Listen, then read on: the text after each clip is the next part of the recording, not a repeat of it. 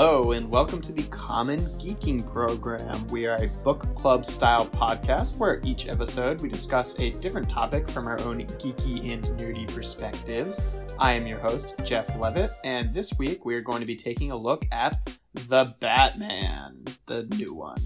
There's been lots of things that have been named Batman or the Batman or variations thereof. The new movie, the one, the Robert Pattinson Batman, the 2022. Yeah, that one. And this time around, I'm joined by two fellow nerds who can introduce themselves. Hi, I'm Jocelyn. You just heard me talk right there. Yeah, hi. I am Vengeance. I am the Knight. God damn it. I am Chowder. It's like, every time he fucking does it, it catches me off guard every time. And he does it like every episode, so I don't know how it fucking surprises me every time. No one can ever know my secret identity. Okay. This is a fucking really easy one to see coming, too. Yeah. Goofy playboy, Taimur Chowdhury. Oh, my God. Oh, God. Chowder, you are many things. A playboy is not one of them. Yeah. All right, friends. We're going to start off by summarizing and discussing the topic, and then we'll end with our little ratings section where we decide if it was good or not. Well, I mean, I guess before we jump onto the summary, how you all doing? Anything interesting to fucking banter about? Oh, God. Well, on the 14th, I'm going to Mecca, so... Nice! I am very, very nearly done with a really dope show. Well, yeah. Oh.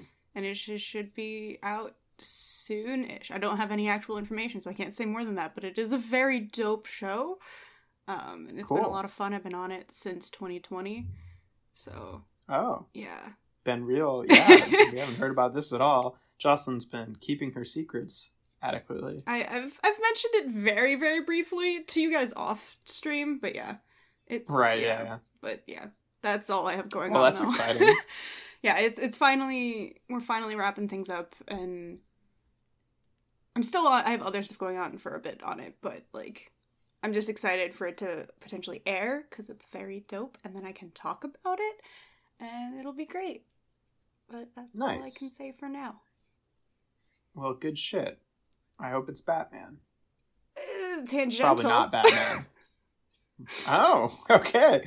I just have to tease out more secret information from you by just playing hot and cold and guessing random things. I can actually say, because certain things have been announced. Is it that Harley Quinn show?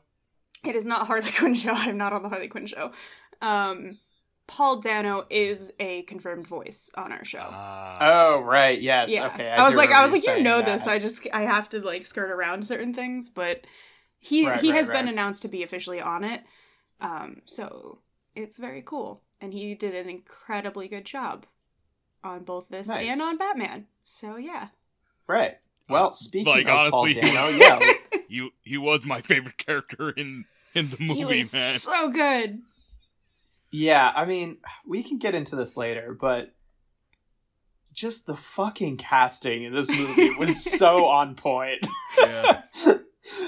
They knew what they were doing. But yeah, let's hop on into the summary and kind of go over the whole plot of the movie here.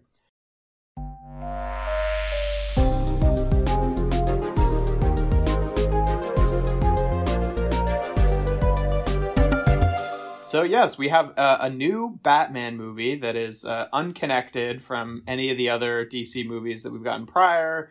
Seems like DC is kind of winding down in terms of trying to push their Marvel-style DCEU, or if they're going to do that, are maybe going to take their time and start at an appropriate pace with this movie. I don't know. Or there's nothing. Or they just use Flashpoint to just rush it along, not learning anything. Right. Honestly, or they can just be like, everything's in a multiverse, so we can do whatever we want, whenever we want. And you guys shouldn't just have fun. Enjoy the movies. It's that kind of thing always irritates me, though, because like I feel like most people have an understanding about different universes, like that don't necessarily have to be in the same canon to be like everyone fucking understands that, like, you know, that like the Tim Burton Batman movies are not in the same universe as the fucking Christopher Nolan Batman movies. Like, you don't have to fucking explain away why there can be two different actors playing two different, you know, like it's the same kind of thing that made me mad a long time ago about like fucking doing Days of Future Past, where it's just like, oh, we're doing this whole thing so we can change around the canon. I'm like, or alternatively, you could just make new, better X-Men movies. Yeah. We would all be chill with that. Like, you don't have to make it all make sense together, because it doesn't make sense together in the slightest. Oh, I could fucking go on and for also hours like about the fucking X-Men movies. It sounds like Marvel might just use the old cast for the MCU X-Men, and it's like, don't. Well, I heard rumors, and it's like, oh. I hope not. Like, the only thing that we really know about that is that Patrick Stewart is showing up in the Doctor Strange movie, but I don't know if that's going to be just like a nod or like, because, you know, we also have fucking Ralph Boner from WandaVision fucking not being that universe's Quicksilver. So I don't know. Anyway, we're not fucking talking about Marvel. We're talking about DC, but not really DC, but we're just Batman. In general, like just Batman. I mean, considering how DC approaches their release schedule, it might as well just be Batman. Like half their comics are Batman. Yeah. Anyways. Yeah, they could just give this one the title Batman. This one is just Batman doing Batman stuff, just to really differentiate and be like, this is not your Ben Affleck Batman, who is with other superheroes. If there are any other superheroes that show up in this, they'll come later, which I appreciate.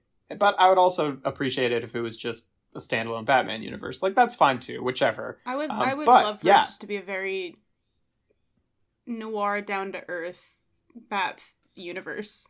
And we finally get Bat Family. That's all I want. I want Bat Fam. Give me a story with Bat Fam. Yeah, really. Like, actually, could we do fucking Robin as a child, like really on screen ever for the first time in like live action. Yeah. I mean, yeah, that's the thing about Batman that's always been kind of weird, is that like they're just like DC Universe Batman, who is like, you know, a big member of the Justice League, like top three members of the Justice League, and is very integrated in all of that. And then when you look at Batman and his solo stories, it's like, well, like Gotham as a city has a very like weird sort of surreal like vibe to it that doesn't necessarily make sense on paper when you consider the larger world that it lives in. So it sort of teeters back and forth between being like a believable part of a like bigger universe and being like its own little like weird sort of surrealist kind of, not really surrealist, but you know what I mean? Like it's a very like, you know, stylized. Gotham being perpetually in crime, it's like, you do Batman, you're friends with the entire Justice League, they could help you out, right? Yeah. Like that makes a little bit less sense as we go on. Like even if you don't have, but I mean, I guess it. Even if you don't have Superman doing stuff, you could still get like the 50 rich business friends you have on the Justice League and be like, hey, you know how that crime stopping thing we do? What if we like pooled our trillions of dollars? Okay, and, yeah, like, I was like, he's literally a billionaire who could just put money towards proper legislation to like house homeless, I mean, universal basic income, a lot of actual crime preventative measures that are just supplied through money. Yeah, he could do. I mean, but I mean, ignoring whether or not Batman's in the like the rest of the DC universe, that's always kind of the case. I mean, they kind of skirt past it in Batman by saying, like, oh, this is not a city where a bunch of people do crimes because of desperation. This is a city because a bunch of people do crimes because they're fucking psychopaths, you know? So it's like, yeah, you can fix the people on the street who are just trying to steal to get by, but you can't necessarily invest in mental health. The Joker with social programs. Well, he could, like, start a mental asylum that isn't fucking Arkham, which is fucking that isn't a prison. And two, all the psychopath supervillains still have to hire henchmen who are all sane and thus probably are doing it for the regular reasons you do crime, and thus if you get rid of that's why it's a comic book. Yeah. Right. Like the whole thing with Batman is kind of a inherently broken narrative, especially like, you know, getting into, you know, the more social conversations that we've been having, you know, more outwardly in the past several years. But like also, you know, there it is unrealistic in some of its core premises too. It's just like, yeah, why is this city filled with a bunch of people who just broke and decided to become crazy costume supervillains? Like, you know, so there's some suspension of disbelief that has to happen. But yeah, no, I feel like like Batman has like progressively like gone like darker and more gritty and edgier, and it's like the more you do that, the more it brings into calls attention to just the stuff that you normally would have like given a suspension of disbelief to, right? Like, you know, when Batman was campier, or I think it depends on how you're making it darker. Because, like, because like for this example, like for this Batman, they went into a different style. Like, it's noir, so it's this heightened sense of drama where it's our suspension of disbelief is brought back because you're like in a noir they over dramatize how stuff is anyway. So it helps you bring that back in that sense for this way of doing it darker. If you're just making it dark to make it dark, it's harder to do that. But if you're putting it into a genre that helps facilitate that, it sets you up for better success, in my opinion. Yeah, I get that. Because I'm like on the flip side of that coin, though, like I prefer Batman being a little bit darker than the other superheroes just because, like, I don't know. My favorite Batman is always, like, you know, the DC animated universe Batman, who is definitely, like, you know, a lot more serious, like, serious acting than the other heroes. And the campier Batmans, like the Brave and the Bold stuff, or, like, you know, the Adam West stuff, it kind of just is like, why are you Batman? You might as well just be, like, you know, some goofier thing, whereas like the Bat is supposed to be like a dark inversion of superhero. I don't know, but like even the Batman the animated series, you'll have like villains doing like stuff that you'll have like characters like doing like James Bond ass stuff and like having these giant intricate traps. You know, like it's still a heightened reality. Like it's more of the like when you make him camp instead of a dark brooding, overly dramatic guy, I feel like you do kind of take away from the Batman. Like, I agree with kind of with Jeff of like Adam West movie is like okay, but like I enjoy getting to be like, look at that emo edgelord. Yeah, no, right. Whereas just like that's Adam West is just fun about him, you know? That's something I feel about like this Batman movie, the Batman, Robert Pattinson Batman. Like it strikes that balance between like the dark, broody emo boy, and like just being kind of goofy. Like this movie has like these moments of humor that are like. There's one moment that is the best comedic timing, and it's just my favorite moment of the entire movie. There's a moment where something that finally happens. I don't want to spoil that part. But then it just has his dad's voice going, and I approve this. I'm Bruce, whatever his name is. I'm whatever Wayne, and I approve this message. Thomas Wayne. Just after a very like intimate moment, and you're just like, thank you. I needed that. Because it's like a pre-lap for another scene, but it just is so... There's so much longer before we actually cut to that scene that it just sounds like this man approves of what just happened for his son, and it's just wild.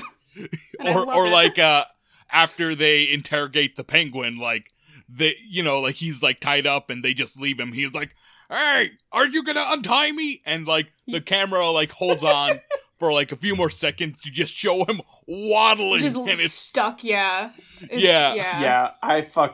adore the Penguin in this. But, all right, before we get too much further deep into this, let's start to go over the plot a little bit. So the movie doesn't really do like a proper origin story for Batman. I mean, I figure that they just think like, well, everyone pretty much knows that. We've told that story so many times.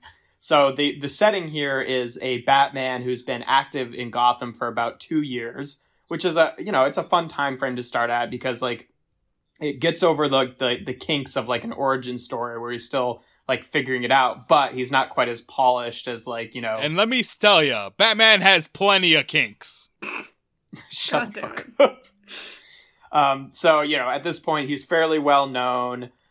He's already on good terms with Jim Gordon, who's still a police lieutenant instead of the police commissioner. But pretty much, it's just the typical Batman origin. Like, the same stuff applies. Bruce Wayne, son of wealthy billionaires that get murdered, and he was a kid, and he decides to go train and try to stop crimes in the street of Gotham to avenge them, etc., etc. The usual stuff. That's all present.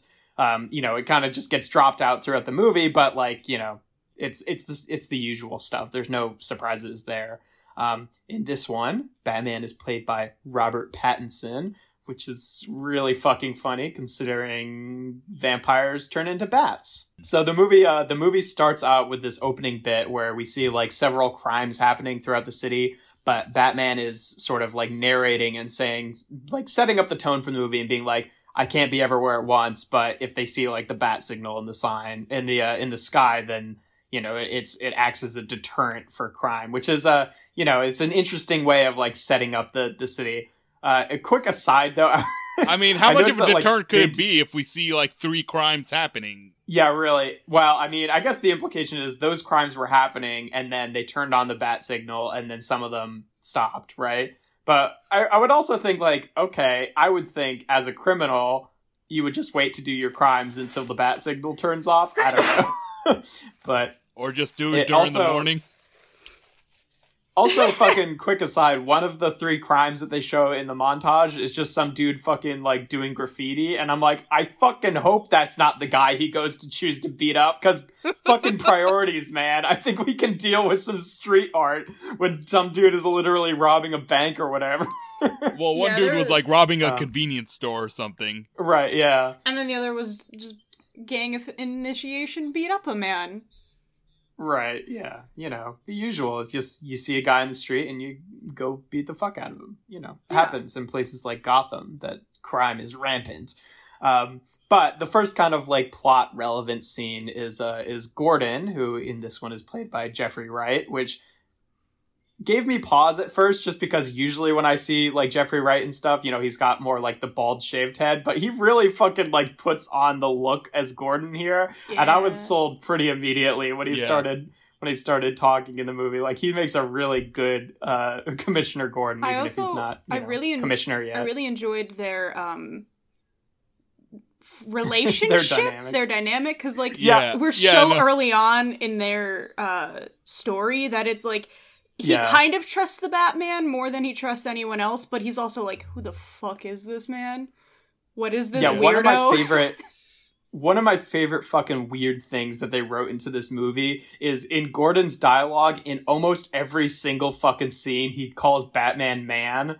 So he's just like, hey man, we gotta go, or what, like that kind of tone. But it's like almost every line of dialogue that he has with Batman, he says that, or at least every scene. And I was just like fucking cracking up through the entire movie, because I really like this idea of fucking casual Jim Gordon just being like, hey man, we gotta, it's like clear that they're like, they're kind of like equal partners in this scenario. Whereas like previous depictions, like with the Gary Oldman Gordon, it's just like, oh, he's working on the inside, but really he's kind of working for Batman, or they're doing their own things. But it's clear here, it's just like, oh yeah, Gordon and Batman are just talking as equal partners who are trying to detective this shit out together. This is a dude he trusts to bring in that's not part of, like, he's like a for-hire detective kind of a guy. Yeah, right. A depiction in fan art that I've come to kind of love is like this depiction of like Jim Gordon, like, being like, hey Batman, don't be so down. You want some orange slices? Want some apple juice?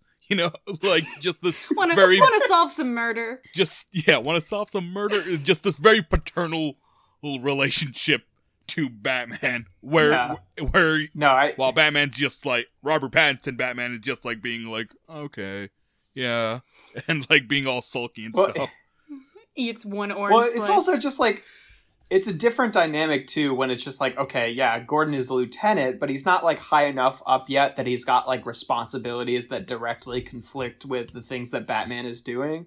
So they're very much like on the same page. Like there's no question, no conflict between them at all in the entire movie. They're just like on the same page. I'm working from the inside, you're working from the outside the entire time. And it's very, you know, yeah, it almost reads as if like they were in on it from the beginning when he decided to be Batman, which I don't think they're implying. No, because he does have a moment where he doesn't know who he is. Like they kind of make it apparent he has no idea who this bat under the bat mask is. But I do like that the only tension in their relationship on that level is the like Gordon to the rest of the police, because he's just sitting there sticking his neck out the entire time for this weirdo, and everyone else is very like I really do love that they don't downplay how weird it is that this man in a leathery costume is just slowly walking around a building looking at clues. Right. Like everyone finds it weird. Like this is not a superhero movie. You know, this is not a superhero world. Like this is unusual what he's doing. Yeah. And I really enjoy that they just let us sit in how awkward it is for someone to start to be a vigilante, because it is. Yeah. Anyway, so Gordon lets Batman onto the crime scene because the mayor has been shot and killed by a serial killer who we find out to be the Riddler. He wasn't shot though. What? Like the way he was killed was bludgeoned by like a carpenter's chisel or something. So. Oh, that's right. Yeah, you're right. Forgetting all the clues, no, that's my Jeffrey. Bad. You're right. It's been fucking like a month since I saw this movie. Yeah, Paul Dano worked so hard on laying all of these little clues for us, Jeff. We have to make sure we pick them up. Yeah, so they've got like the question mark there, and then like the real reason that Gordon like specifically made sure to let Batman out of this crime scene is because there was a note left for him specifically. So we're kind of setting up that the Riddler is doing something and he wants Batman to kind of figure him out or to be involved in it. We're not really sure, but there's like, you know, he's involved somehow. So this is like new to all of the characters in the movie, but for the audience, it's pretty clear that it's the Riddler because like, you know, he's kind of newly established at this point. Like we get a question mark and some clues or whatever. So if you're watching the movie, you're like, well, okay, this is the fucking Riddler. We've seen a fucking Batman before. Comics. We know about the Riddler, right? But you know, he's not like an established character in the universe, is what I'm saying. They're not like, oh, here's this clue, therefore it must be the Riddler this time. Like the Riddler's a new guy on scene in this universe. Then kills the current police commissioner, Pete Savage, and this again, he leaves another fucking note for Batman. So. It's starting to set up like, okay, this guy is not just like a one-off murderer, like he's a serial killer, and they're trying to figure out like the connection between the police commissioner and the mayor. Meanwhile, while all this is happening, we have this, after the mayor was murdered, obviously, they're sort of gearing up to, you know, go back into elections. And the main standout candidate is a woman who's, I forget how her name is pronounced in the movie, but it's spelled, it's Bella, and then it's spelled R-E-A with an apostrophe L, Real? Wait. I think it's Real. Is how they pronounce it.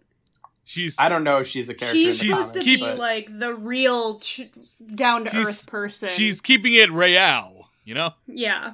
Right. It's a very heavy-handed. Beautiful and real. Yeah. It's a very heavy-handed joke, and I love it. She's supposed to be, like, the main kind of, like, progressive candidate. And, like, although, one of the first things we see from her... Although, like, everything we hear from her is, like, just kind of neoliberal is... Yeah. It's very, like, it's very generic talking points, honestly. Yeah, yeah. Like, we're gonna fix Gotham, and it's like, okay, but how? Yeah, I mean, like, but there is also the backdrop of like this movie seems to be set like.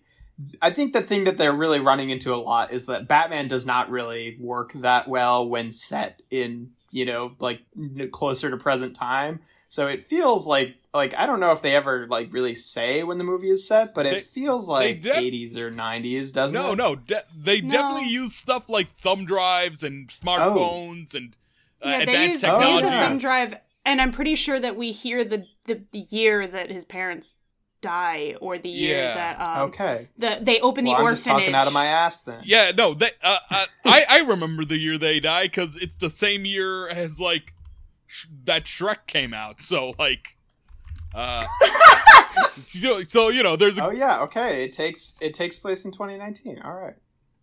Look at that. I'm wrong. Yeah, no. Yeah, because I only knew that because I know they specifically gave the year that the orphanage opened because it was relevant to the plot. And also they use a thumb drive, and it's like literally made from a thumb. The thumb drive. Which is another bit of... like, oh my god, that was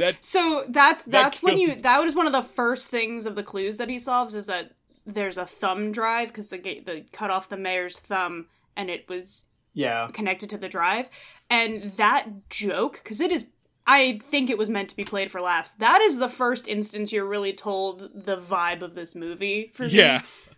I was like, we're gonna do that kind of humor, okay, we're gonna have a fun time. No like no, when that happened, I was just oh my god, you shut the fuck up. It was great. Anyways. Well, it's also just like, because that's the kind of like sick joke that the Riddler would make, you know? So it's not necessarily like, oh, this is the film's humor as much as like, this is what they're setting up the Riddler to be, which is good, because it's like, the Riddler has always been... It was how it was shot, it was how they reacted to it, like, all of that comedy built into it, I was like, this is gonna be a fun time. Yeah, but, like, the film's peppered with that kind of humor, too, and it's not always related to the Riddler. Yeah. Like, I mentioned, like, the penguin waddling, but there's also... a scene later on where like Batman's like flying / gliding through the air, and like he hits a bridge and then hits like a truck, and it's like pure slapstick. Yeah, that fucking really stood out to me, because it was like, when I watched that, I was just like, oh, okay, I guess, I don't know. When you're trying to make like a more... Like, it's definitely a heightened reality movie, but when you're trying to make a movie, like, feel more realistic, throwing your main character into something that just, like, 1,000% should kill him on impact is... I don't know, that stood out a lot for me, where I'm just like, why did they make that choice? Because I didn't really... I don't know. I didn't think it was that funny when I watched it. It was just, like... Oh, I was dying of laughter from that. Oh, yeah, I don't know. Because, like, for me, it was just like, oh... It felt like the intent there was to show, like, okay, he's not, like, really expert level yet. He's just kind of figuring shit out. But, like... The entire car chase, for me, I was... Full disclosure, I saw it in, like, the seats that move as you're watching. Oh, yeah? Which... So, like, I was in a 4DX theater. So, A, it was raining every time that they were outside, and it was raining. So, that was fun, because it's a noir, so it rains a lot. And you're just like, oh, is it raining in here every time?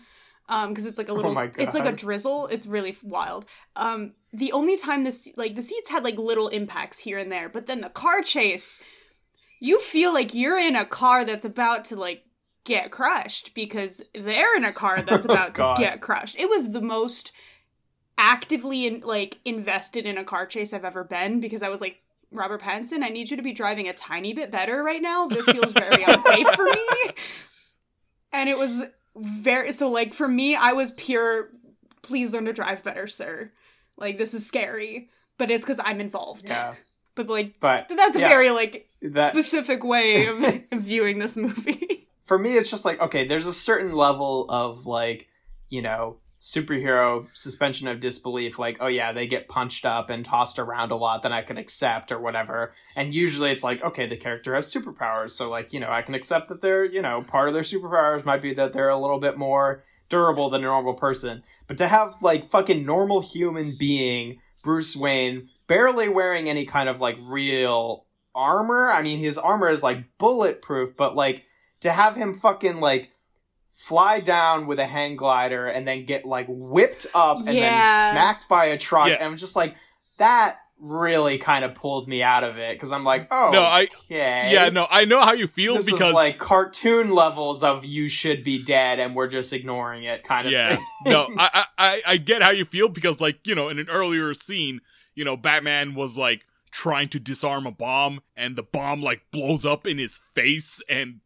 he still lives somehow. Just like, and let's not get it started on like Alfred, who doesn't even have the armor, had a bomb blow up in his face, somehow fucking lives. And he doesn't have, like, any real scarring on his person. Yeah, much either. No, his makeup's still immaculate, Alfred. Yeah, so there's some stuff like that that I feel like, I don't know, like, I'm fine with that kind of stuff if the movie... Like, I'd be fine with that kind of stuff in, like, a Tim Burton Batman kind of movie, because it is so much more, like, heightened reality, whereas this feels like it's attempting some kind of groundedness, and then to, like, toss in things like that, where it's just like, okay, we all know, like, how human bodies react to things like that, right? Like, you know, it feels very, like... I don't know. It pulled me out of it. But anyway, enough about that. So yeah, we've got our candidate here, and like part of the thing that, you know, kind of characterizes her is one of the things that she does is she starts lecturing Bruce Wayne about how he's not doing enough for the city. And it's supposed to be like a, you know, dramatic irony kind of joke thing where it's just like, I mean, we know that he's doing a lot for the city as Batman. So to get like, you know, you really could be doing more for the city is supposed to be kind of like a funny kind of line. But at the same time, it is sort of like setting up this, this like, you know, internal struggle within Batman, because like she's right, you know, like it's setting up the idea that he has to both be Batman and Bruce Wayne. Whereas in a lot of other movie iterations, we see Batman kind of playing the, you know, playboy philanthropist socialite as Bruce Wayne as much as we see him being Batman. Whereas in this movie, he's really only Batman. He doesn't want to be Bruce Wayne at all. Right. Like when he's Bruce Wayne, he's just like brooding off in the corner and being weird.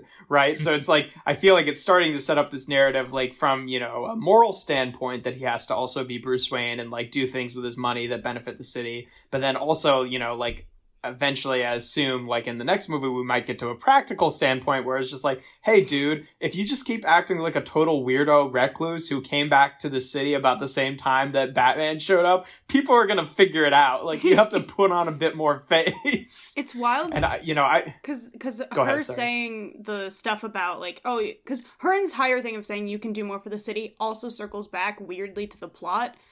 And I don't, yeah, partially because like, she doesn't realize it at the time, but, like, the fund that she's talking about is plot relevant, and it's also, like, the first time we kind of get established of, like, oh, there's this fund that the city was using that, the, like, he hasn't been watching over, and then it does circle back into that, and I just liked...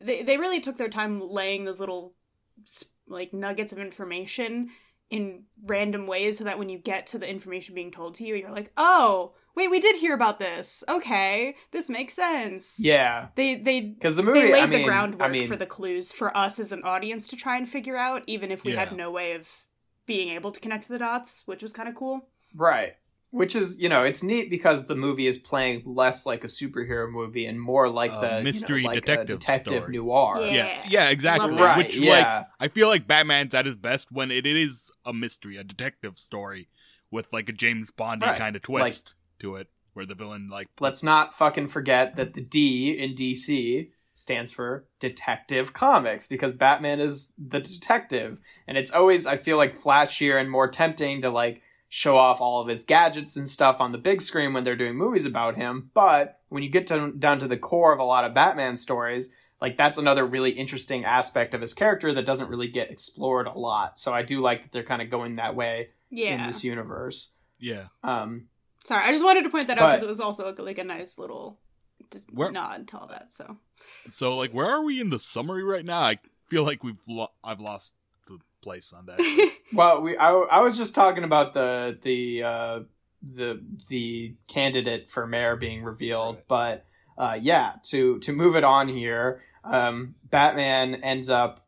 They end up discovering, I forget exactly how they did. Oh, the thumb drive, right? We talked about them finding the thumb drive in the mayor's car that has evidence that he was having an affair with some woman, or at least having some interaction with her. I don't remember if they just thought it was an affair or if that what it actually was. I can't remember, to be honest.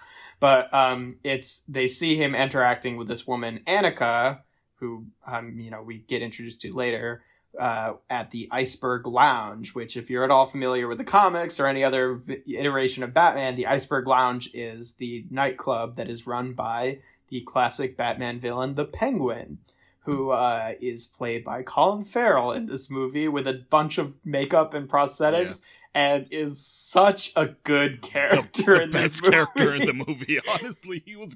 So Batman goes to confront the Penguin, and you know he kind of plays dumb. But when he's at the lounge, also relevant here is that in this, like, I don't know if this is usually part of the Penguin story, but in this universe, the Penguin is also kind of the like, right-hand man of the crime boss Carmine Falcone, who is played by John Turturro, which was.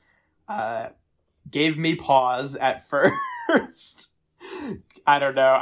Falcone is, I feel like, usually portrayed as being kind of a little bit more similar in body type to like the Penguin, being like thicker or whatever. And John Turturro has kind of been ruined for me by the Transformers movies. Like I have a hard time taking him seriously in anything when I just think about his fucking character in Transformers. But he does end up being a really good casting choice. But just thought that was worth mentioning. But at the lounge, he meets Selena Kyle, or as you might know her, Catwoman, who I'm just mentioning the goddamn cast here, is played by Zoe Kravitz. Again, another inspired casting decision. She does really well in this movie, and he figures out that she was actually roommates and friends with this woman Annika, who's having those interactions with the mayor. So. Basically, she goes missing, Annika does, not Selena Kyle, and Batman ends up recruiting Selena to, like, go undercover at the Iceberg Lounge and, like, wear fucking camera contact lenses, and basically they end up finding out that the police commissioner who was killed, Pete Savage, was actually working for Falcone, and so is the current DA, which is making him, like, the likely candidate for the Riddler's next murder. I've been talking a while. Anyone you want to interject here? Wait, where do we leave off? I'm sorry, man.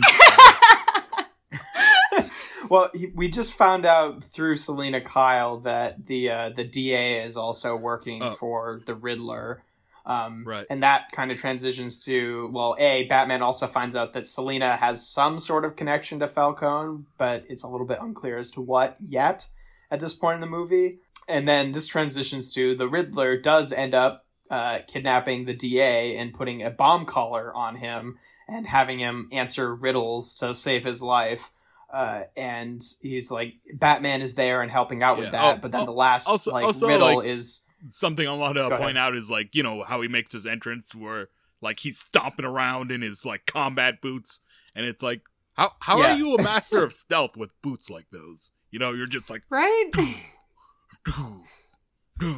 Yeah, this is definitely a heavier set Batman, and doesn't once throughout the entire movie do the, at least I don't remember, doing the thing where like Gordon is talking to him and then turns around for like half a second and then turns back and he's not there anymore, but just realistically must be just like hiding around the corner or something like that.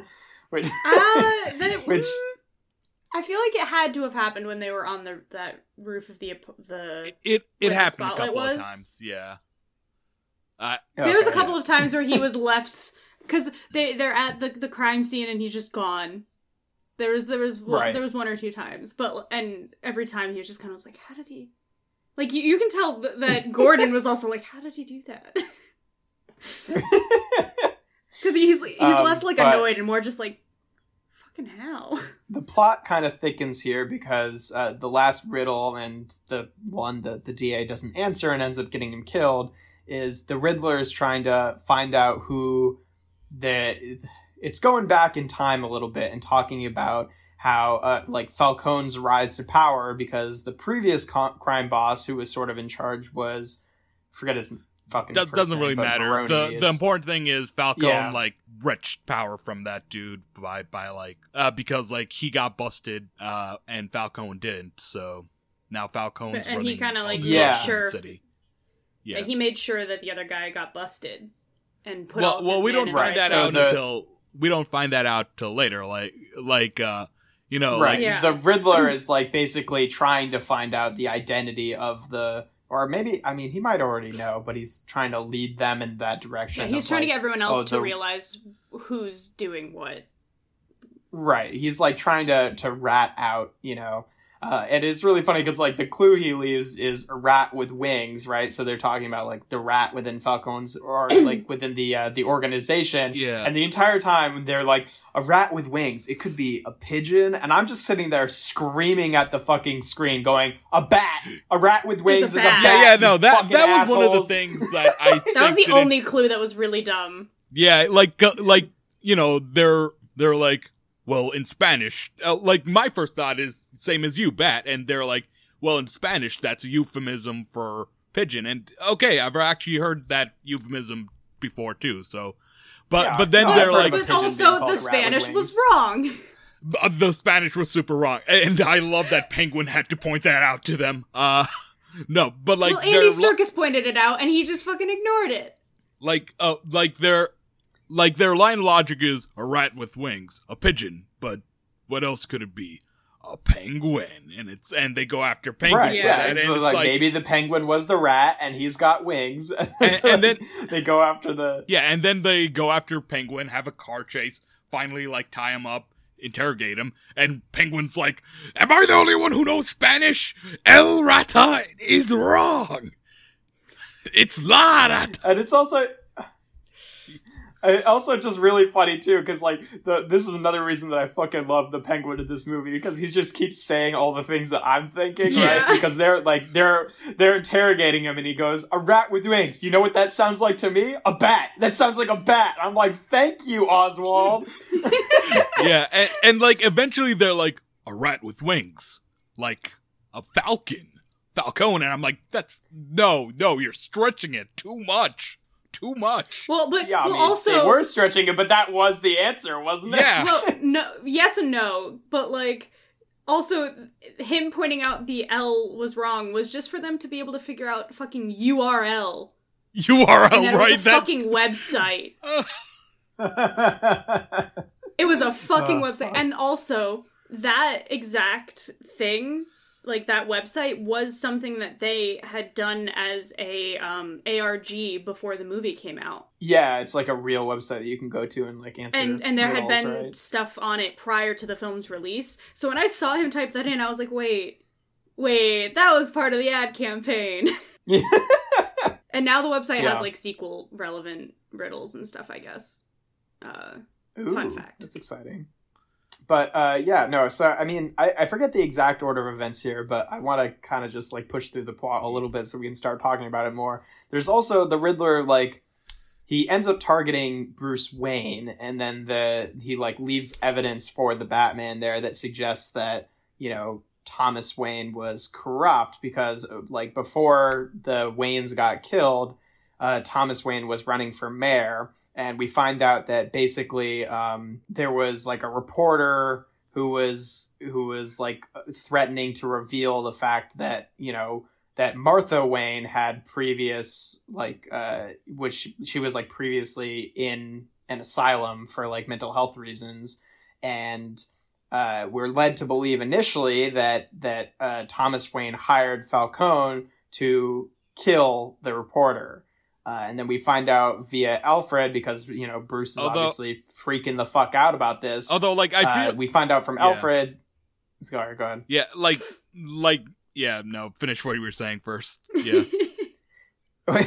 We find out from Alfred that, you know, Thomas Wayne, like, you know, made a mistake, basically, and just wanted Falcone to, you know, to like threaten the guy or whatever, and it was still not great, but he didn't want him to kill him. And then when he actually killed the guy, he was like, okay, I'm gonna bring you down with me, and I'm stepping down from, you know, trying to be mayor, and I'm gonna like let them know what happened, like let the police know what happened. And then it's the implied that Falcone then, you know, murdered the Waynes in, you know, so that he couldn't reveal that, and that's what got Bruce's parents killed. Yeah, and like I feel like that's a real fucking cop out. Like I don't know. I definitely feel that way. Like, well, one, there's this running theme of like, you know, finding out that like the systems you or the things you put your faith in are corrupt. You know, like Batman finding out that like finding out that the police are corrupt and being controlled by Falcone. Riddler finding out that Batman doesn't see things the same way as he does. Honestly, I liked... It's all over the place. And, like, Thomas Wayne is kind of the linchpin to that, where Batman has to question, wow, the thing I became Batman for kind of sucked. Maybe I should think about why I do this. But also, yeah, but also there was an entire moment where, yeah, I actually kind of liked that he had to reevaluate everything he knew about his family, because his dad's a billionaire, so there was probably some actual susness there, and for him to have to address that is nice. But like, his dad was still a good person. We do ultimately find out that his dad was trying to protect his wife, who had mental health issues, and having that be a public thing that like hurt her, her, and like make her worse in, because now she has to deal with the repercussions of everyone else knowing something she didn't want them to know. So like, I actually really liked that it was the person being an asshole was being an asshole and manipulating things to make the Batman reevaluate without realizing he was making the Batman reevaluate. Right. But like, he was just trying to play this mental game on Bruce Wayne. He didn't realize what he was doing for the Batman. But we also get the Batman get that reassurance from Andy Serkis. I love him as Alfred, by the way. He's great. But like, he's like, no, your dad was meaning well. He did actually, his intents were good. And that I like that it because like it was nice. I liked this full circle of it. That's my thing though, and like why I'm glad that they kind of like walked it back, but like, you know, made the opposite reveal that like, okay, he wasn't actually, as you know, it's like, I don't know. I take issue, I think, with like, okay, just making it, I don't know. My words are not coming out properly, but like, I think that it's. I'm not usually a big fan of stories when it's like revealed that like the Waynes had a lot of like really corrupt stuff going on, because it's like I sort of don't want them to continue being relevant parts of the Batman story, you know, like that's his motivator, but and their like, story is over. There's parts of like there's part of it that, you know, like I agree with you, Jocelyn, when you say like, well, he must have been kind of skeevy because he's a billionaire, and that's like one suspension of disbelief that I have to take in when looking at things like Batman or Iron Man or Green Arrow. It's just like, the part of the suspension of disbelief is, in the superhero world, you can be a really rich person and also be a good person. Whereas in our reality, I don't believe that to be the case. You know, like there, you have to have exploited people to have gotten to a position like that, you know, like, I guess with Batman, it's one thing because he's inheriting it, but also, like, realistically, like, you could just donate all of your, you know, funds into social programs. It's like, there is a suspension of disbelief there that, like, if we're accepting, you know, if, like, we're taking the, oh, yeah, billionaires are inherently bad people thing, then that kind of just breaks the whole Batman story in and of itself. So it's like, but like, know. You know, like in real life, I can see why you think it's kind of a cop-out, Chowder, but, like, it didn't feel like a cop-out. I think that plotline can feel like a cop-out, but I think that the way that they did it feel important for him to have thought about it, and I'm glad that it wasn't true, and that he didn't have to, like, actually grapple with it, but, like, it's nice that we're not just kind of, like I don't know. I feel like they could have handled it in a way that would have felt way more cop-out. Right, like, at the end of the day, it kind of lands as like, okay, Thomas Wayne was a person who had flaws and made mistakes and wasn't this idyllic father figure that, you know, Bruce Wayne thought he was. You know what it kind of reminds me of, Chowder, is Steven Universe and how, like, they just spend so much time, like, adding greater and greater, like, atrocities that Rose committed throughout the series, that it's just like, could you just fuck off and let her be dead and not make, and you're like, I get it. We had to have the shift from, oh, she's perfect to, you know, she has flaws and makes mistakes and doesn't always do what's right. But then it just keeps going. Just like, oh yeah, she was a monster. You know, that's why I was glad that they walked that back, because, like, all about, like, characters forgiving each other.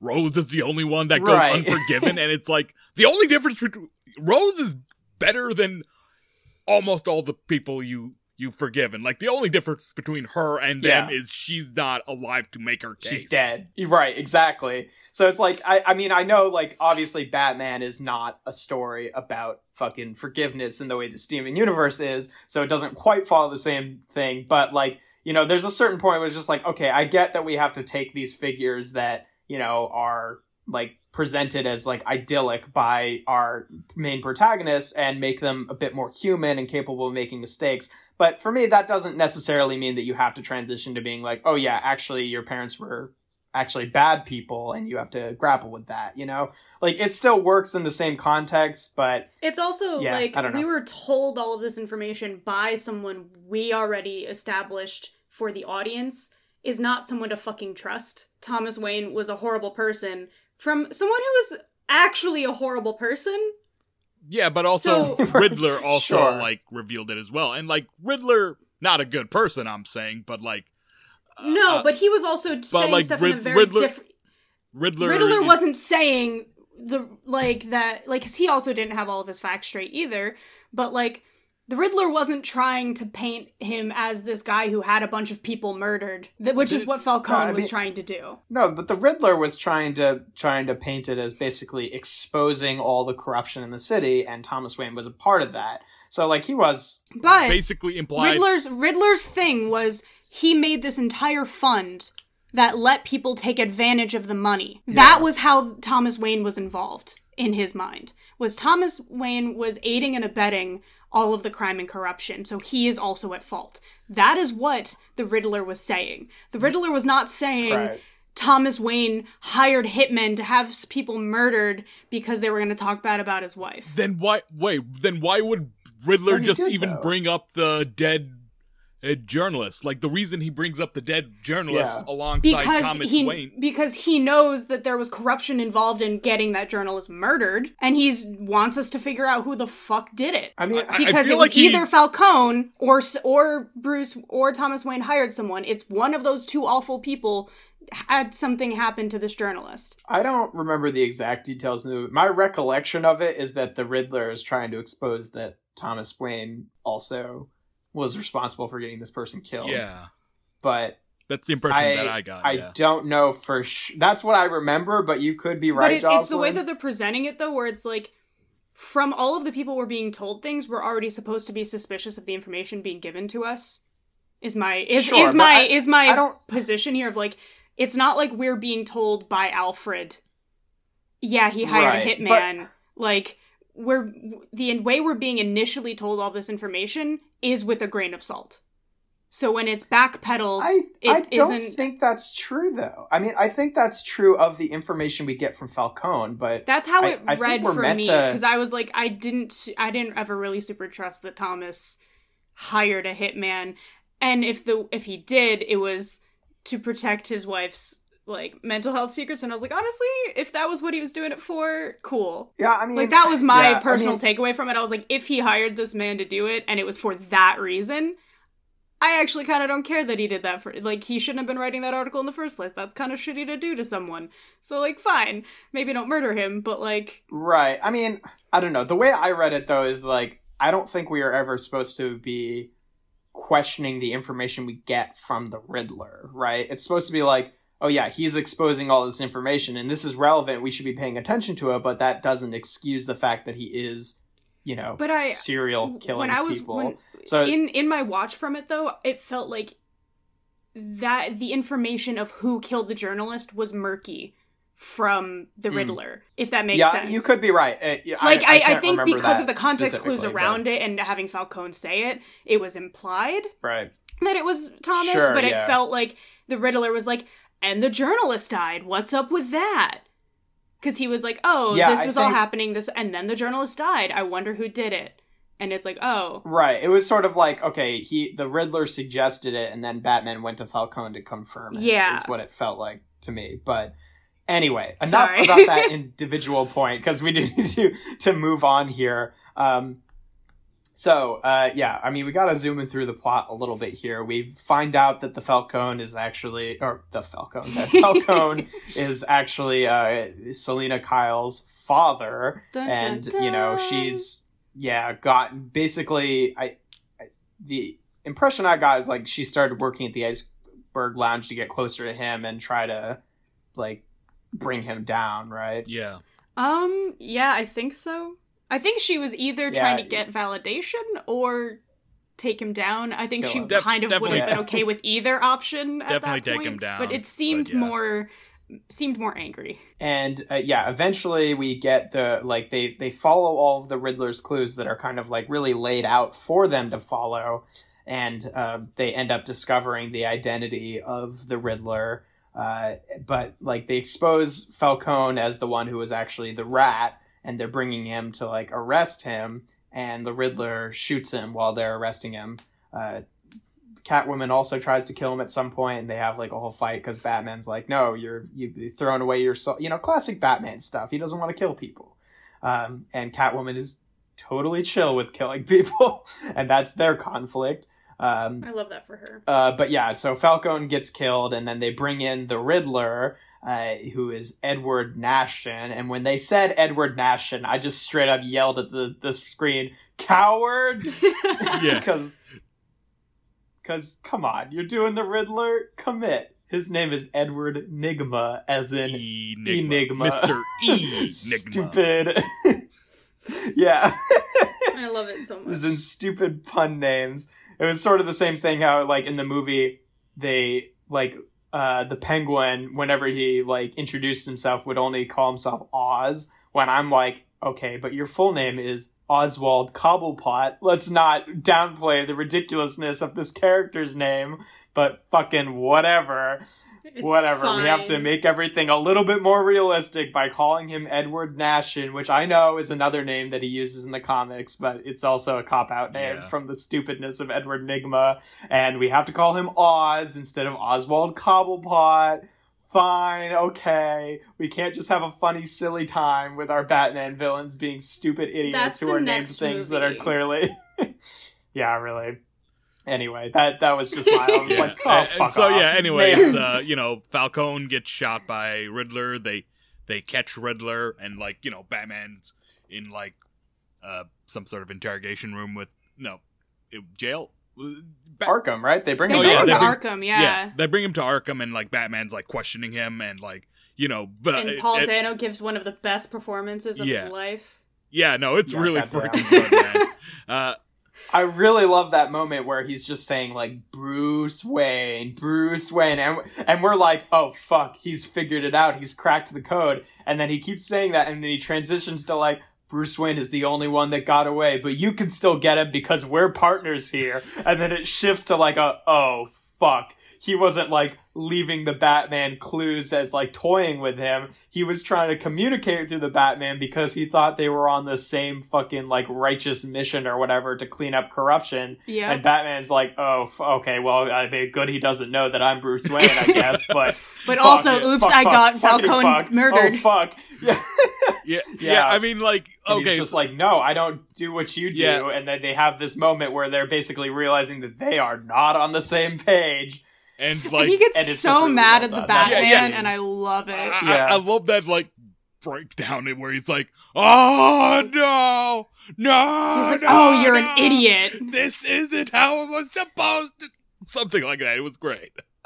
Also, can we just say, like, so Batman, he's like, all, I don't kill people. And yet he so obliviously leads people to their death, like, you know, one of the riddle for Falcone was bring him to the light and he will see justice. And like Batman just like brings him under a streetlight, like, yep, nope, don't. Yeah, like he's arrested and and he didn't even realize that that's what he had done either. Is my favorite part. And he's like, I told you to bring him into the light. He's like, oh yeah, you did. Like his realization is, it's another thing, just so good. It's another thing that it feels like, okay, we're setting up a inexperienced Batman who is learning through trauma, like how his mistakes will affect things. And I like that because it's like it's transitioning to like, he's not going to like even 2 years into the job be like the fucking contingency upon a contingency detective that Batman ends up being eventually, like, these are the things that maybe will bring him to that point. Like, I don't know for sure that they're gonna, like, really pull it that way in the next movies or whatever, but it's laying down the seeds to make all of that realistic. Like, he is a very unpolished Batman. I think it's also very important to say, side note, that this is not the end of the movie. There's still more. Oh, yeah. That's, yeah. Which is wild that we've caught the Riddler and they've realized they're on different pages, and yet there's still more movie. Yeah. Basically, Riddler reveals that 3 hours. He has a bigger plan. He had a bigger plan where, like, he floods the city by blowing up some floodgates and dams and stuff. And, like, Batman's like, oh, shit. It's fine. And Batman's like, oh, shit. And then, like, there's also a really important part where they're like, when they finally find the Riddler's house, because that's where he shot Falcone from, they realize he's been a vlogger, and that he had... or he's, like, on the deep web. He's on the deep web, and he posts his videos on the deep web and has, like, I think they say he has, like, 400 followers. 500 followers. Wow, that's so many. Yeah. And they actually say that that's a lot of followers in the moment, and I'm just sitting there like, that's not a lot of followers. That's not. Well, but we then find out that they're part of this plot when the dam breaks. Like, they're part of the We Are Legion kind of a thing. And, like, and you're like, oh, 500 followers all in the same city might be kind of a lot, though. Yeah, you know, like, if it's Gotham, which is New York City, is one of the most high population cities in the United States. And if Gotham is New York City, this is another one of the reasons that I had the impression that the movie was set, like, you know, in the 90s or early 2000s or something, because, like, the internet just doesn't seem to, like, really exist, either than, like, a tool that is used from time to time, rather than how the internet is so in the real world, which is, like, the internet is, like, 3/4 of our fucking society is the internet. I think the bigger thing for this was that 500 followers isn't a lot until a large portion of them are holding guns. Yeah, because 500 people with guns is a lot. Granted, I think we only really 50, see a dozen people at the. Yeah, that's still a lot of people. Like, to realize there could potentially be up to 500 people involved in this, that is a lot. Yeah. And I think they kind of, like, for me, it was a really funny joke that then had the rug pulled from me when I realized the implications of it later, and I was like, oh, that's why they said that line. Because it led me, like, I had that funny moment of, like, oh, that's not a lot of people. Oh, shit, that's a lot of people, actually. Yeah, like, that's a lot of people for a job, but that's not a lot of YouTube followers. But yeah. Well, I mean, it also, like, it's like, I get why they made that number, because it's like, okay, that's a lot of followers for someone that we've never heard of. Yeah. You know what I mean? In terms of, like, how is this not on our radar? A normal amount of followers, then someone would have reported it. Yeah. But anyway, enough about the fucking Riddler's followers. His plan ends up working, and he does flood the city. But the last part of the plan is killing Bella Real, the person who is presumably going to be the next mayor of Gotham. That was her acceptance speech night. Oh, yeah. Because the election happened, right. So she won. Was the new mayor. And they were having the acceptance speech at Gotham Square Garden. Yeah. Is that what it's called there? I don't remember but it's Madison Square Garden. Gotham Square. Sure. But they... it's apparently also where they evacuate people to in times of crisis in the city. So he knew by doing the floodgates that they would all be forced there, so more people would see this act of terrorism. Right. And they try and they fail because the PD, like, they're able to talk enough, and the police are able to stop certain parts of it. Batman's able to stop certain parts of it. Yeah.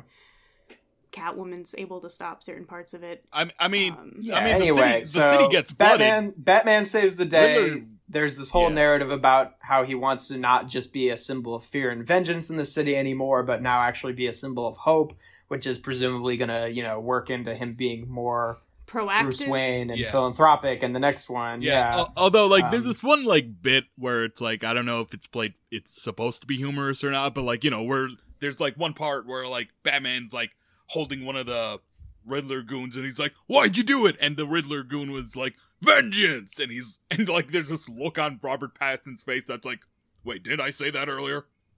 And it's like, yeah, it's supposed to be like a realization moment for him of like, he helped partially cause this. Like, this entire thing is because... This is what he's inspiring as being bad. The way he's acting is instilling this. Yeah, but the way... Like, when I saw it, I couldn't help but chuckle just because, like, the look on Robert Pattinson's face where it's just like, wait, didn't I say that? Did I do this? Yeah. But, yeah, so that's pretty much where the movie wraps up. We do get a little...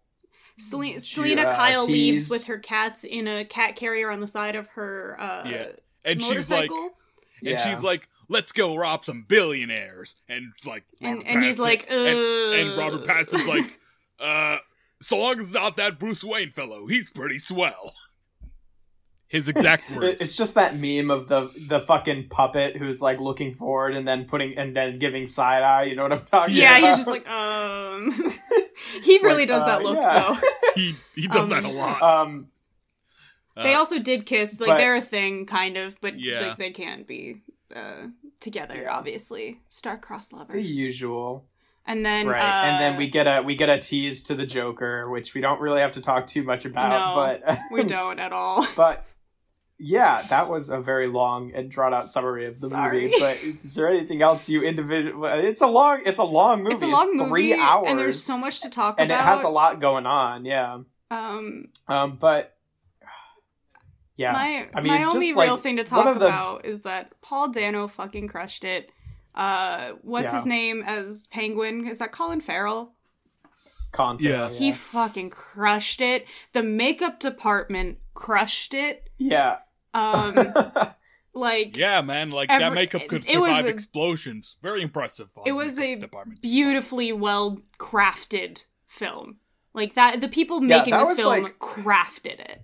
And I appreciate it. Yeah, and that's honestly the thing that I came away with the most from it is just like, first of all, the casting was all very good. But second of all, I really like how this takes a step back and doesn't feel like, well, I mean, frankly, a lot of the past superhero movies that DC has produced where they all feel very reactionary to whatever Marvel is doing. Yeah. Whereas this feels like, okay, we are making an honest attempt to make a good movie in its own universe, and we're going to be willing to take our time with, you know, having things work out, and it's not going to feel necessarily like a big superhero movie, and like, we're going to let it be fucking this like 3 hour noir where, frankly, like, the Batman doesn't even really like get to the bottom of anything. The entire movie is him just like following the hints that the Riddler gives him, and then just like finding the answers that the Riddler wants him to find. Yeah. And there's no like... Yeah, there's no fucking, like, parlor room scene where it's just like, oh, but we figured out who the Riddler is. Like, the Riddler's plan all along seemed to be to get captured, you know? Yeah, like, and they did not have any idea who the Riddler was until the Riddler wanted them to know. Yeah. Exactly. Like, the Riddler was in complete control of the entire thing. I feel like the movie didn't need to be 3 hours. Like, I kind of wish the movie just ended after they caught Riddler, and, you know, Batman has this confrontation, and, like, you know, he and Riddler... They actually... They could have actually made it, like, probably two and either 30 minutes or 45. I could see them cutting some stuff down and still keeping the full plot that we got, actually. There are certain things, minor things here and there that you could have actually taken a little bit of air out of, because it just was so much time that wasn't helping with the ambiance of it.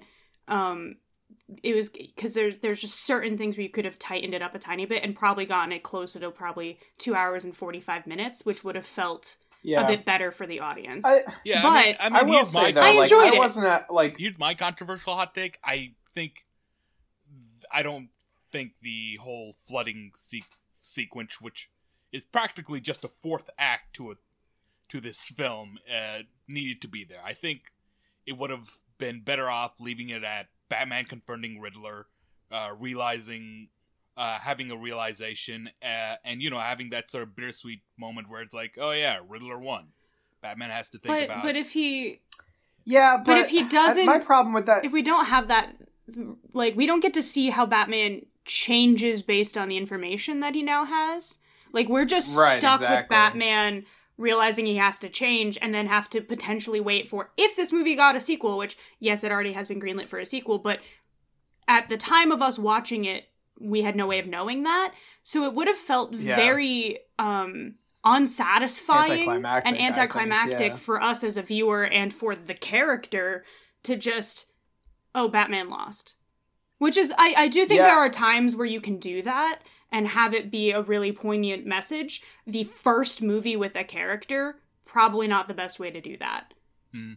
Yeah, and I think I think that they hit a good chord with that, with the whole flooding thing, because then the whole idea of him saving the new mayor, I think, was able to give him enough of an actual win in the story where it's like, oh yeah, the Riddler's plan did not go completely off without a hitch, you know? We still got enough of this whole the Riddler won kind of thing because, like, they played exactly into his hands how he wanted him to, but at the end of the day, Batman was able to still save someone at the end of the day. And I do think that's important because, like, if it just ended the movie, like, with all of that, it's just like, well, then why... Yeah, Batman's just his accomplice. Why is Batman even there, right? Like, he could have just done it without any of that. Like, literally, you know? if we had ended the movie with him finding out that he had been a pawn for the Riddler the whole time, so is Gotham. Yeah.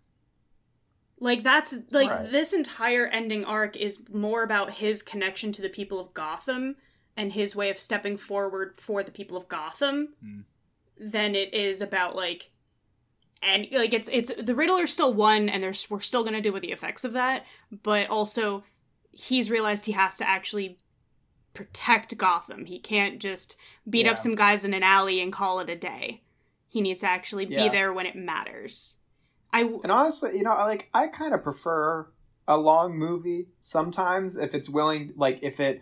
Like, I agree that there's definitely areas where they could cut some fat, but it's hard for me to even fully say that when I think about the fact that, like, well, part of the real winning aspect of this movie is how it does feel like it really does take its time with everything. Like, nothing is super rushed through, and we get, like, you know, 3 characters from Batman's Rogues Gallery, the Penguin, Catwoman, and the Riddler, and then a little hint of the Joker, right? And it feels like a world that is lived in a way, because, like...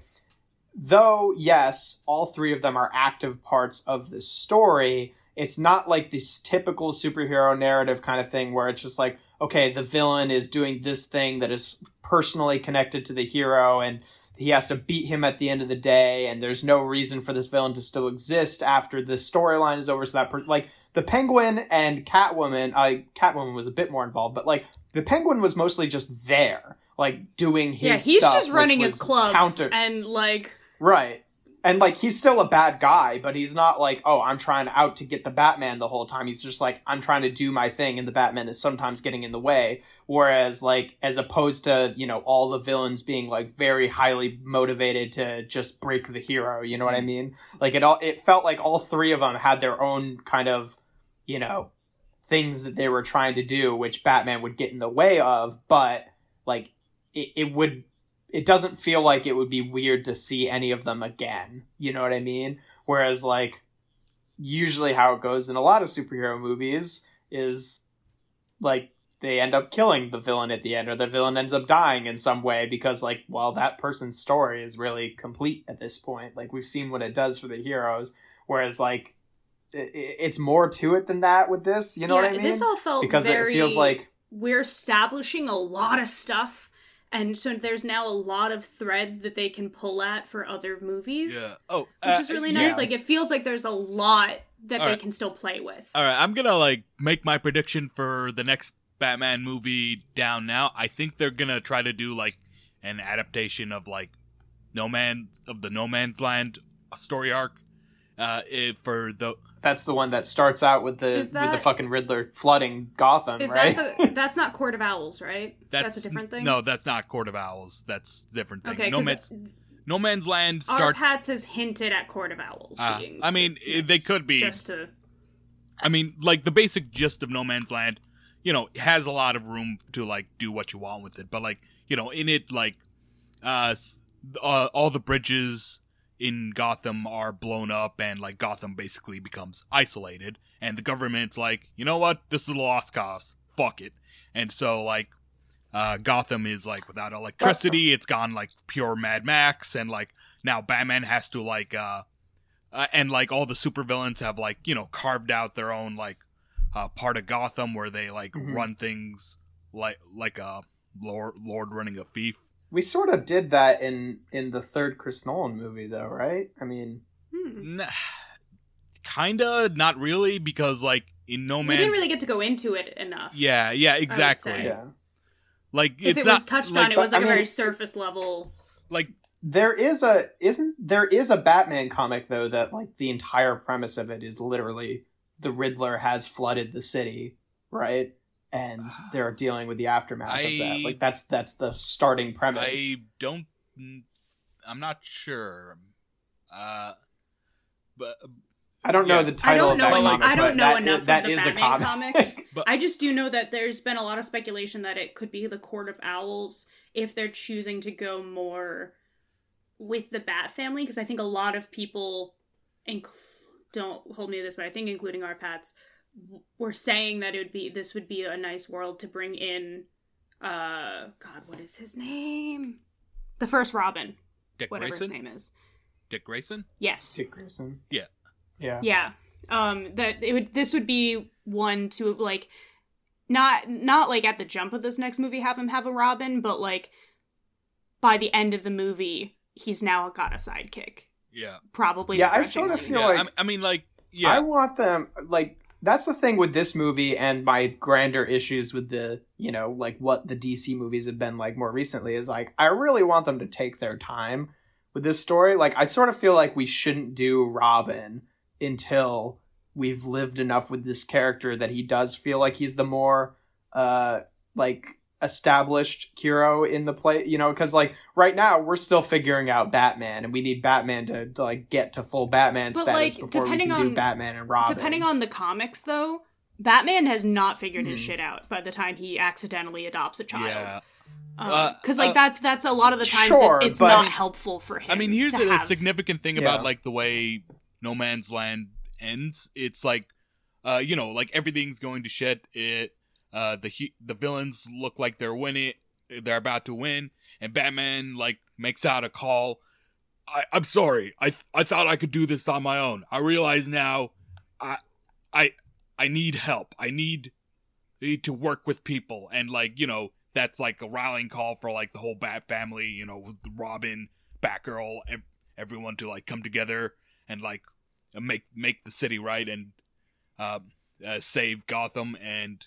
That is kind of like how No Man... So, you know, I could kind of see, like, that happening in another... Sorry, I'm looking up here. There's this, like, Batman Year Zero, which lasted, like, an entire year. And the first part of that, Secret City, the story begins with Gotham City being destroyed in a flood that the Riddler caused. Hey! So they could do that. So they might be doing that one. Yeah. I don't know much more about it than that, but... This is just one of those worlds where I believe that this Batman could accidentally get one of his Robins killed. Oh man, if they fucking did a full on, that's the thing is just like I'd like a whole fucking like ongoing Batman cinematic universe where we can have Dick Grayson and have him age out of being Robin and then get Jason Todd and then do that story where Jason Todd dies. And then, like, by the time we're fucking done with this, you know, Robert Pattinson will be, like, 50, and we can do fucking... And you know what? Like, as long as the script is interesting enough, he'll fucking do it. Because he loves playing a weirdo, and that's what Batman is to him. God, but, like, look, if we manage to get convince Robert Pattinson to play this till he's 50, I don't want Batman Returns shit. Frank Miller sucks. I think his books suck. Fair enough. All his books suck. People overrate him. No, if we get 50-year-old Robert Pattinson playing Batman, I want Batman Beyond. I want to see him like training like Terry McGinnis and like. Oh, that would be so good. I would love that. And you know, frankly, it's kind of the right time to do that story too, because like you know, the like main movie going like. product purchasing demographic is kind of where we're at right now, and that's like one of the cartoons that we all grew up with. So it feels like, you know, I could see them going that way eventually, but you know, they haven't done anything with Batman Beyond, and it's like, what? It's like this ball of potential that you are just leaving on the table. Like, you know, there was like this comic DC made that they called Batman Beyond, but it had nothing to do with Batman Beyond. Like, it was like, I will say in the animation circles that I'm in, that a lot of my Batman friends were alluding that this movie reminded them a lot of Batman Beyond. Like, they were like, if I were to pick an animated Batman movie series, and like any of the animated Batman stuff, it's more Batman Beyond than like whatever that other one is that everyone loves. I definitely agree with them on that. Yeah. And they're like, it's much more. So I feel like they could definitely start picking things from up on that track. Yeah. All right. Well, anyway, we've been going for a while, so you guys want to move on over to the rating section? Sure.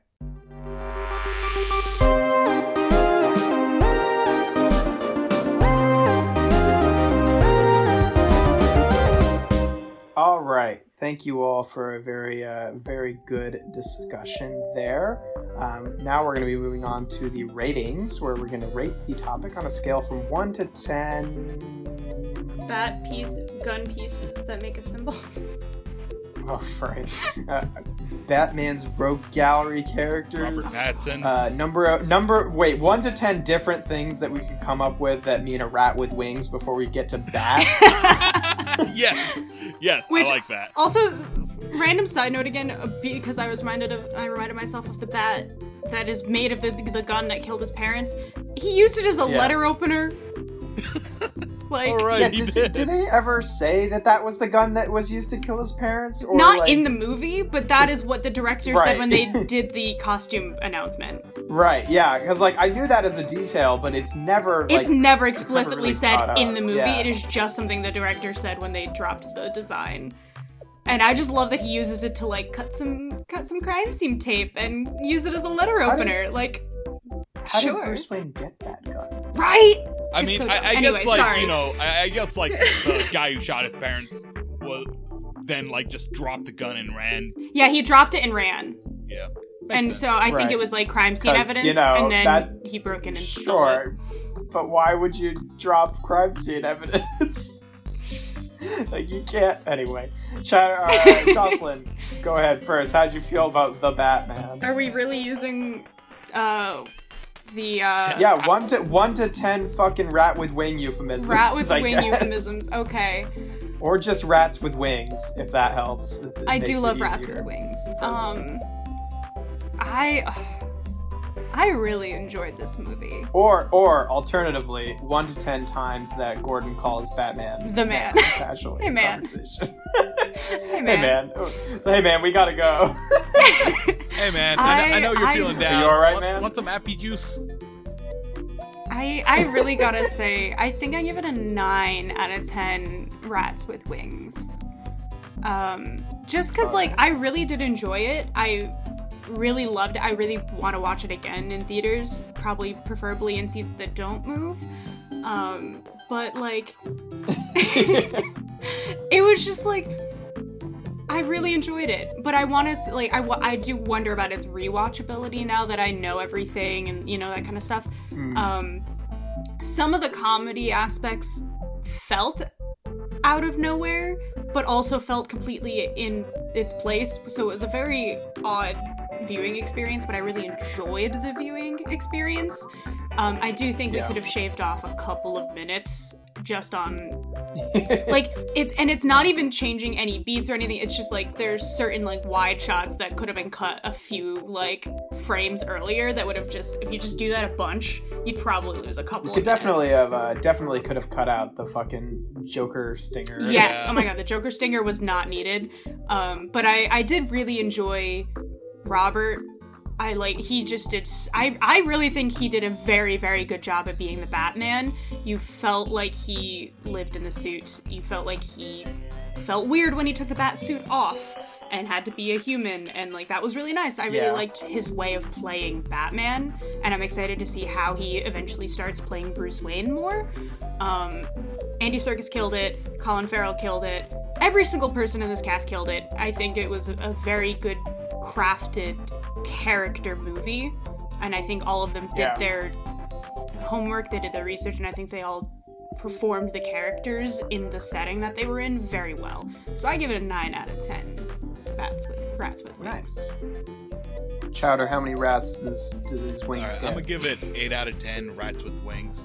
I would like to make one of the euphemisms an alternate universe where Remy decided to become Batman. So that's Rats with wings. Anyways, like Remy from Ratatouille anyways. One, I will say, Robert Pattinson, I think he's the best live-action Batman. He's just very good. I love him. I love that emo boy interpretation.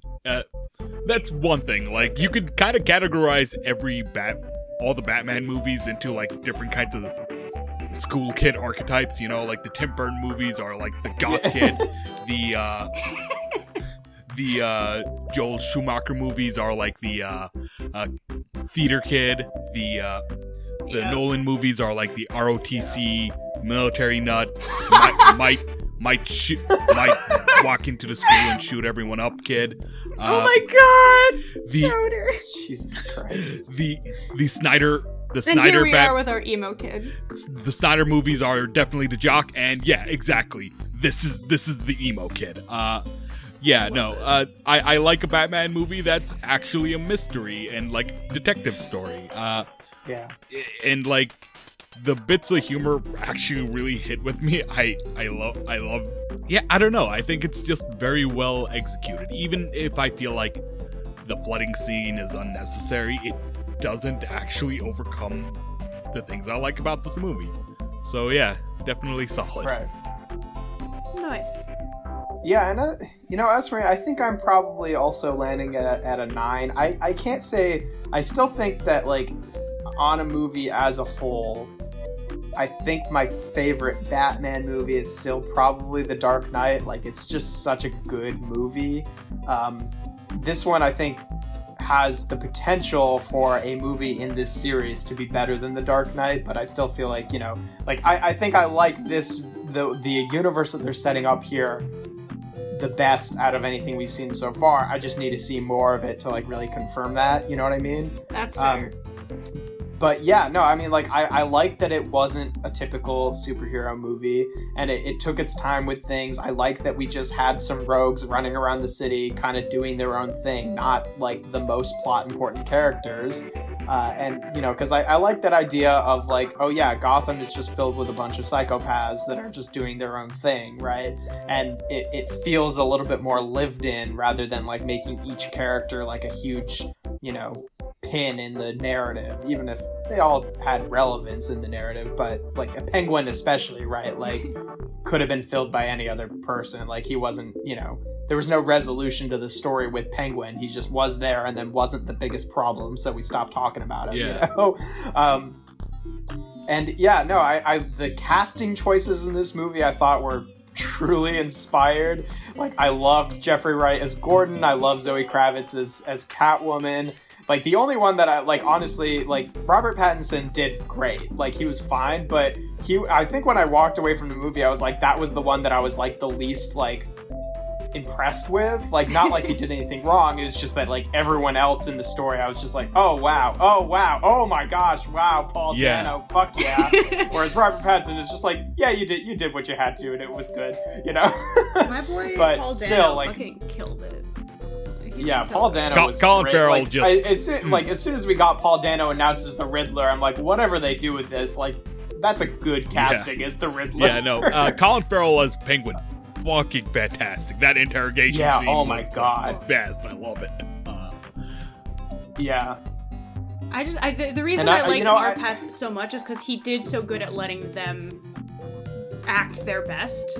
Like, he was a very good sounding board for all of them, which is why they all did so well. Yeah, which is, like, very in line with Batman. Like, Batman's always, like, the stoic, silent type who just lets wacky characters bounce off. Yeah, he's the good straight man for them to play off of him. And I really like this idea in general, too, of, like, him being, you know, not day one Batman, but a really early, unpolished Batman where he's not quite thinking ahead of the supervillains and he's not quite, you know, fighting totally as good as he could be and stuff. Like, I do hope that it develops more into the character who's a little bit more, like, you know, superhumanly in control of everything, sort of like how the Christopher Nolan Batman was, where it's just like, oh yeah, he like really impressively does all these things that it's just like, oh wow, this guy's like a living legend. Like, we're not quite there yet with him, but I like that sort of like more humanized version of Batman, and I hope that it kind of evolves into this character who is really more of like this force to be reckoned with, that like a lot of the other live action Batmans have been, even when they haven't like totally earned that yet. So I'm really excited about where this is going, and I think that if done properly and being allowed to like really take their time with building out the Batman beats of the story, I think that this could be like a really, really good live action Batman going forward. And as even if they just stopped at one movie, it was still a really good and entertaining movie. And it explored a lot of aspects of Batman that I think we haven't really gotten proper live action explorations of up until this point. So that's 9 out of 10 rats with wings. Nice. For this one for me. I do have one other thing that I just realized about this movie. Most of it was made during COVID. Yeah. Yeah, that's wild. Like, yeah, no. Like, this was during 2020. Like, so they had put out like a teaser of like some of the more like, we know that the scene, the church scene where there was a lot of people, that was all filmed prior to COVID. But like, right. The fact that they were able to pull off this so well and so beautifully that I could forget it was made when actors couldn't.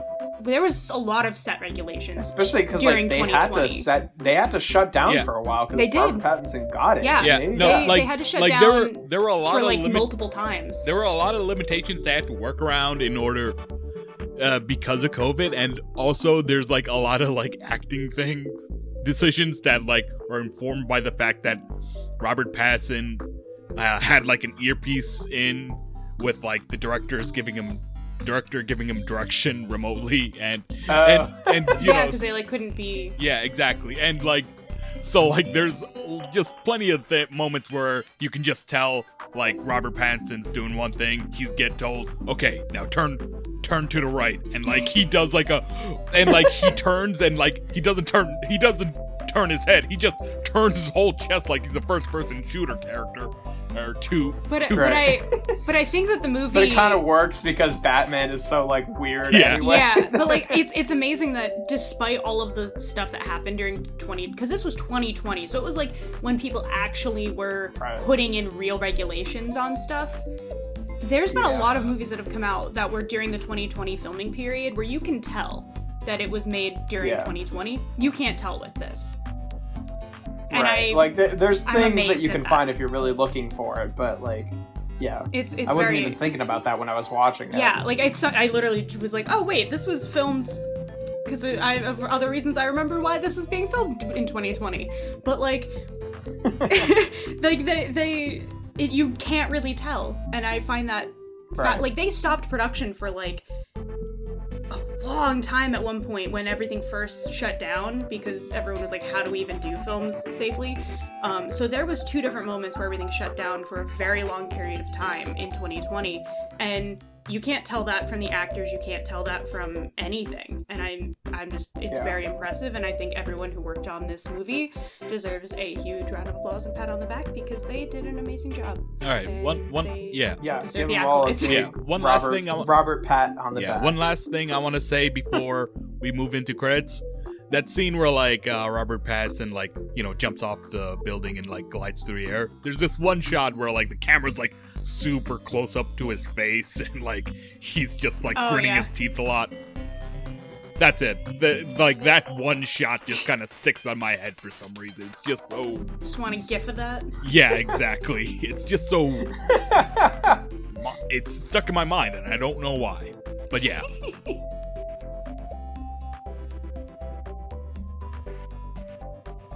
That's it. let's move on to credits. Well, with that, I think we're going to have to wrap it up here. Thank you all for listening to the Common Geeking program. Again, I have been your host, Jeff Levitt. If you want to find me on the internet, I have a YouTube channel where I do toy reviews. That's Alchemist Prime Reviews, if that's at all up your alley. But if not, that's okay. And again, I've been joined by Jocelyn and Chowder. Either of you have things you want to toss out there? Guess not. I should probably go first because I was first in the intros, but So I've been Jocelyn. My big plugs, as always, are watch Mau Mau Heroes of Pure Heart on HBO Max. Had to think of where that was hosted for a second. It's on HBO Max. There's 40 episodes. They're all really great. Check them out. And also check out, you may have heard of it, probably not.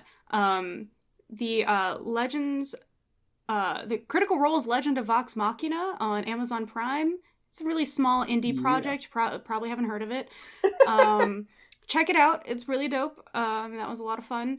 And those are the two things to do to support me. Thanks. Hi, I'm Taimur Chowdhury, or Chowder, whichever you prefer. You can find me on Twitter at Taimur_Chowder. You can also find me on our sister podcast, Dice Populi, a real play D&D podcast. The current story arc is about to come to a close. The one I'm DMing, it kind of went on for a while. I got a little ambitious with that. That's what I got to say. Woo! So check out all of that stuff. Dice Populi is great. Watch that. Yeah, no, it's a good time. Or listen to that. There's nothing to watch. I mean, you can watch something while you listen. Yes. Yeah, right. It has to be something without audio, though. Yeah. Because, Anyway, our next episode of the Common Geeking program will be another Common Briefing program where we look at the geek news for the month of April. And that'll be airing on the first Friday in May, which will be May 6th. And then our next proper geeking program episode will be on or about the third Friday in May, the 20th. So stay tuned for that. And as always, thank you for listening, subscribing, sharing, and everything else that you do. And we'll talk to you next time. Man.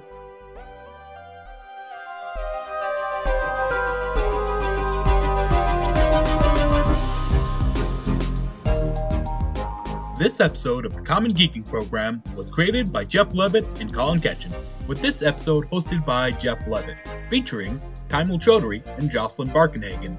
This episode was edited by me, Taimur Chowdhury, with music by Colin Ketchin. This episode was brought to you by Vengeance. Served with a side order of just ice. Anyways, if you would like to know more about us, you can find us on our website, commongeekingprogram.com, or our Twitter, @geekingprogram. Anyways, stay in touch, stay tuned, and thank you for listening to this podcast. Ciao!